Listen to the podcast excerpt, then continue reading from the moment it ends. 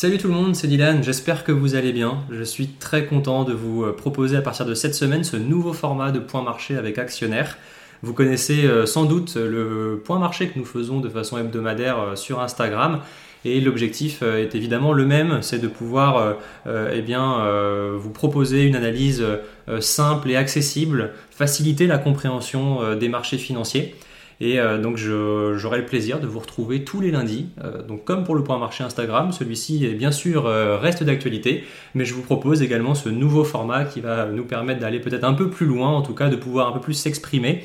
Et l'idée étant de vous donner le, voilà, le maximum d'analyse sur la semaine passée, le maximum d'informations de façon tout à fait claire et de vous donner également quelques perspectives pour la semaine en cours. Et avant de commencer, je voulais me présenter brièvement. Euh, je suis euh, Dylan Lecoron, j'ai 25 ans et je suis conseiller en investissement en gestion conseiller. Donc pour faire très simple, mon travail est de gérer les portefeuilles du type PEA ou compte titre, euh, que ce soit sur des fonds communs de placement ou bien sûr sur des actions en direct. Donc voilà, mon travail c'est d'acheter ou de vendre des actions en fonction de ce qui se passe sur les marchés. et à côté de cette activité, j'ai la responsabilité chez Actionnaire de toute la production de contenu en lien avec les marchés, que ce soit sur la newsletter avec des points quotidiens, euh, sur Instagram avec le point hebdomadaire et maintenant ce euh, nouveau format euh, de récap marché. Donc l'objectif, voilà, c'est de pouvoir vous transmettre un maximum de choses, de vous partager mes analyses, mon point de vue, alors j'ai évidemment, euh, je suis pas, je suis pas économiste, hein, je n'ai pas la, prétention euh, euh, d'affirmer que tout ce que je dis est vrai, loin de là. En tout cas, pour moi, le, plus important est de pouvoir vous partager cette passion pour les marchés financiers de la façon la plus claire possible et la plus accessible. Donc voilà, j'aurai encore une fois plaisir à vous retrouver tous les lundis pour ce nouveau format. Ça tombe plutôt bien, puisque ce premier épisode euh, arrive en plein milieu de deux événements euh, majeurs, hein, deux réunions de banques centrales, donc Banque centrale européenne, Banque centrale américaine. C'est ce qui anime les marchés depuis plus d'un an maintenant, et donc on est, on est pile dans le thème. Et donc, mais que retenir de cette semaine passée? Plutôt une semaine positive sur le marché, pour le coup, malgré des statistiques importantes, des rendez-vous importants. Je pense donc en premier lieu à l'inflation américaine qui, est, tombée mercredi dernier. Euh, où pour le coup, on a eu plutôt une nouvelle, alors je dirais encourageante, je sais pas, mais en tout cas le marché l'a bien perçu. Quand on regarde l'inflation classique, en fait elle progresse. Pourquoi? Parce qu'on a aujourd'hui des prix du pétrole qui se sont largement repris. Et c'est quasiment que le pétrole en fait. Toutes les matières premières ne se sont pas reprises. Mais globalement, le pétrole a repris 30% depuis euh, le mois de juin maintenant.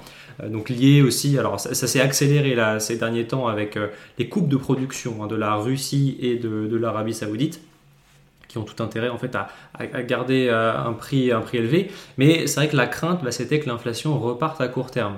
Une inflation qui, je le rappelle, depuis maintenant plusieurs mois, est en train de redescendre. Donc c'est bien le but, hein, bien le rôle des, banques centrales, hein, de ramener l'inflation sur des niveaux un peu inférieurs.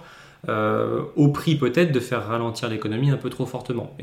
Ça, pour l'instant, les économies tiennent à peu près le choc. Euh, on va en discuter justement euh, donc avec la, Banque Centrale Européenne. Mais donc, cette inflation américaine, bah, elle a été plutôt bien perçue par les marchés. Pourquoi? Parce que quand on regarde, donc l'inflation globale progresse, ça c'est pas une super nouvelle. Mais c'est pas ce que regarde la Banque Centrale Américaine, la Fed. Euh, ce que regarde la Banque centrale américaine, c'est bien cette inflation euh, qu'on appelle, euh, en fait, qui va enlever tous les éléments volatiles. C'est-à-dire qu'on va enlever de ce calcul d'inflation l'alimentaire, l'énergie, puisque d'un mois sur l'autre, eh ben, ils peuvent varier de façon importante. Donc cette inflation sans l'alimentaire et l'énergie est la plus proche de l'économie en, réalité. C'est vraiment la, la, vraie inflation, entre guillemets.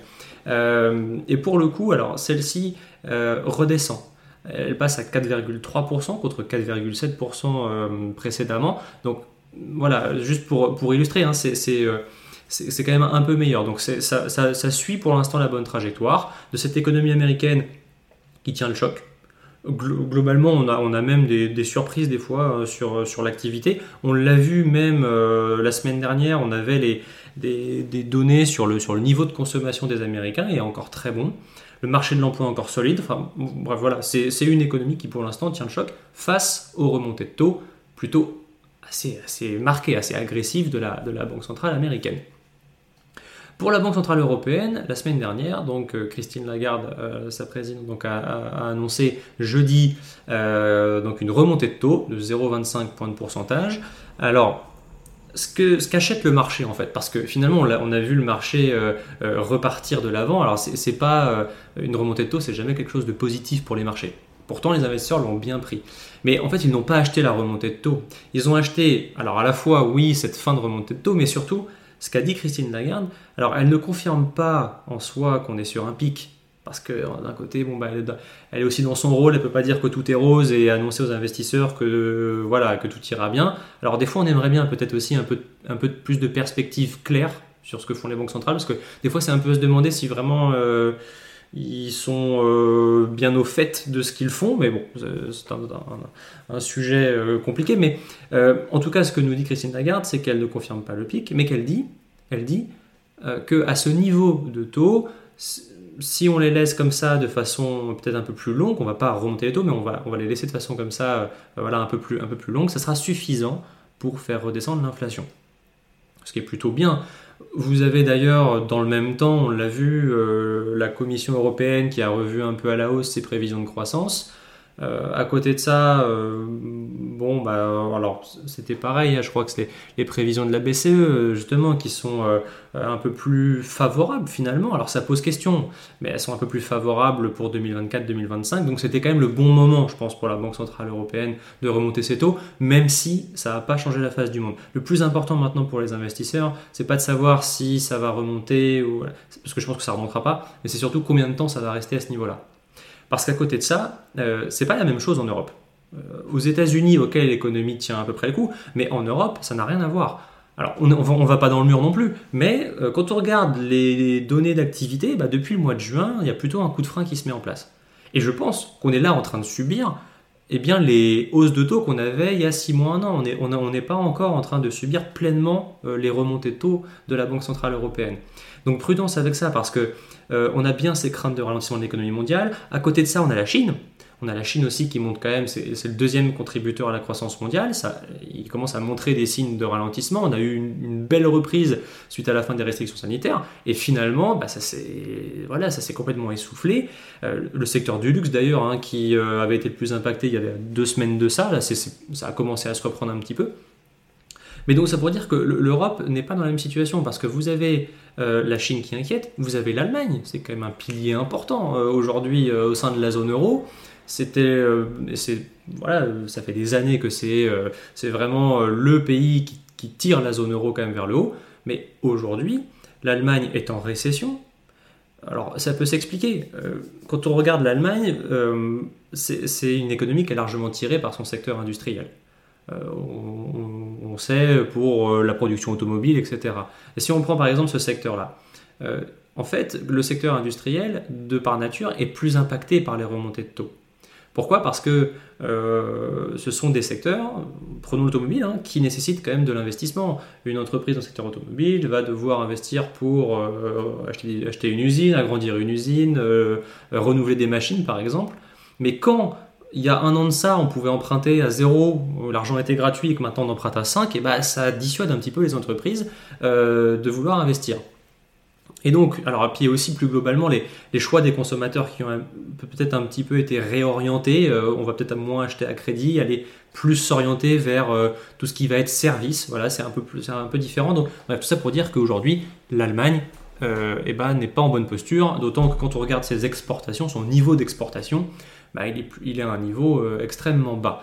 Euh, donc aujourd'hui, je trouve, j'en reviens, hein, je, me suis un peu éparpillé, mais aujourd'hui, les prévisions de la Banque Centrale Européenne en termes de croissance sont pour moi un peu optimistes. Je suis quelqu'un d'optimiste, franchement, mais là pour le coup, euh, attendre 1% de croissance en 2024, 1,5% en 2025, oui bien sûr c'est pas énorme, et je dis pas que l'économie est en train de s'effondrer loin de là, mais j'ai du mal à comprendre comment on peut avoir plus de croissance en 2024 que ce qu'on a aujourd'hui, avec un pétrole qui continue de progresser, euh, avec des taux qui, aucun ont fini de remonter mais vont rester élevés longtemps, et qu'on va en plus subir un peu plus le ralentissement de la Chine, l'Allemagne qui est en récession qui est quand même un poids aujourd'hui, et puis les remontées de taux qu'on a depuis quelques mois. Donc Bon, voilà, je je, je, je suis pas euh, voilà, je, suis pas dans le, dans, dans, le drame, mais ça va être quand même à surveiller.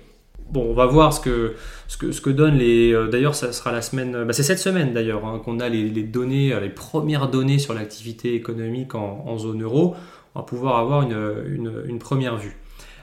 Le, gros sujet, c'est bien euh, la, décision de la, de la Fed, la Banque centrale américaine sur les taux. Le marché est plutôt optimiste, le marché là est plutôt en train de se dire qu'on va vers une pause, ce qui paraît tout à fait normal. Bon, pour, le coup, alors là c'est ça qui est assez intéressant, il faudrait revoir historiquement, euh, je, vous avoue que là j'ai pas, pas ça en tête directement, mais euh, les taux aujourd'hui de la Fed sont plus élevés que l'inflation, ce qui n'est pas le cas en Europe complètement l'inverse. En Europe, on a encore 5,3% d'inflation euh, pour des taux à 4 maintenant. Aux États-Unis, on a 3,7% si on s'en tient à l'inflation classique, 3,7% pour des taux à 5,5%. Donc je ne pense pas qu'on reste très longtemps dans cette situation. En tout cas, ça ne nécessite pas, à mon sens, pour la, pour la Réserve fédérale américaine de relever davantage ses taux. Maintenant, bien sûr, quand on regarde les données d'activité qui sont plutôt, euh, plutôt en croissance, on a une économie qui tient vraiment le coup, avec euh, grâce aussi à un excédent d'épargne lié, au, plan de relance qu'on a pu avoir euh, à la sortie du Covid, euh, ce que n'a pas eu la Chine, hein, ce qui explique aussi leur situation aujourd'hui. Mais et plus, un marché de l'emploi évidemment aux États-Unis qui tient le choc, et ben ça nous fait une économie qui tient. Est-ce que ça pourrait pas inciter la Banque centrale américaine à aller un peu plus loin?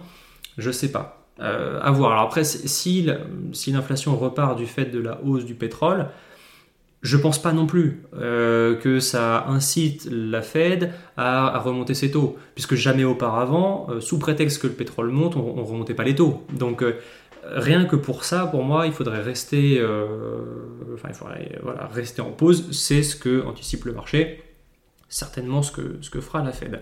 Et également sur, en, termes de, donc de données économiques euh, pour cette semaine, comme je le disais, des données sur euh, l'activité en zone euro et, et l'inflation. L'inflation pour le mois d'août, alors on avait déjà eu quelques données, là on va avoir de nouvelles données euh, plus fiables pour justement le mois d'août et qui seront évidemment très surveillées par les investisseurs. Bref, voilà, je pense qu'on devrait être sur une semaine peut-être un peu, un peu chargée, peut-être un peu plus volatile. Euh, ça va être très intéressant à suivre. J'aurai évidemment le plaisir de vous retrouver dès la semaine prochaine pour en parler. D'ici là, n'hésitez pas à me faire un, retour directement sur le Instagram d'actionnaire ou par mail que vous trouverez en description. Et il me reste à vous souhaiter euh, une excellente semaine et euh, à lundi prochain.